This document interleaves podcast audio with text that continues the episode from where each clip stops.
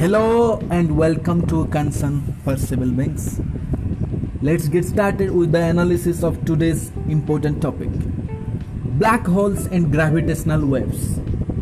IACS Kolkata inspire faculties work on black holes and gravitational waves to help understanding fundamentals of our nature.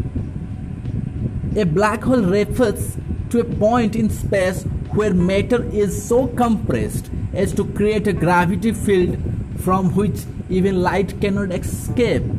It is a region of space time where gravity is so strong that nothing, no particles or even electromagnetic radiation such as light can escape from it. Albert Einstein's theory of general relativity predicts that a sufficiently compact mass can deform space-time to form a black hole. The term black hole was coined by American physicist John Archibald Wheeler in the 1960s. The boundary of the region from which no escape is possible is called the event horizon. A black hole acts like an ideal black body as it reflects no light.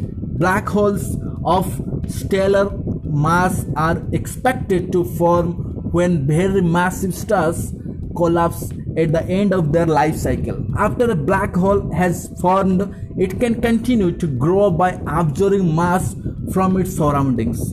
Black hole binaries emit gravitational waves during their in spiral merger and ring down phases.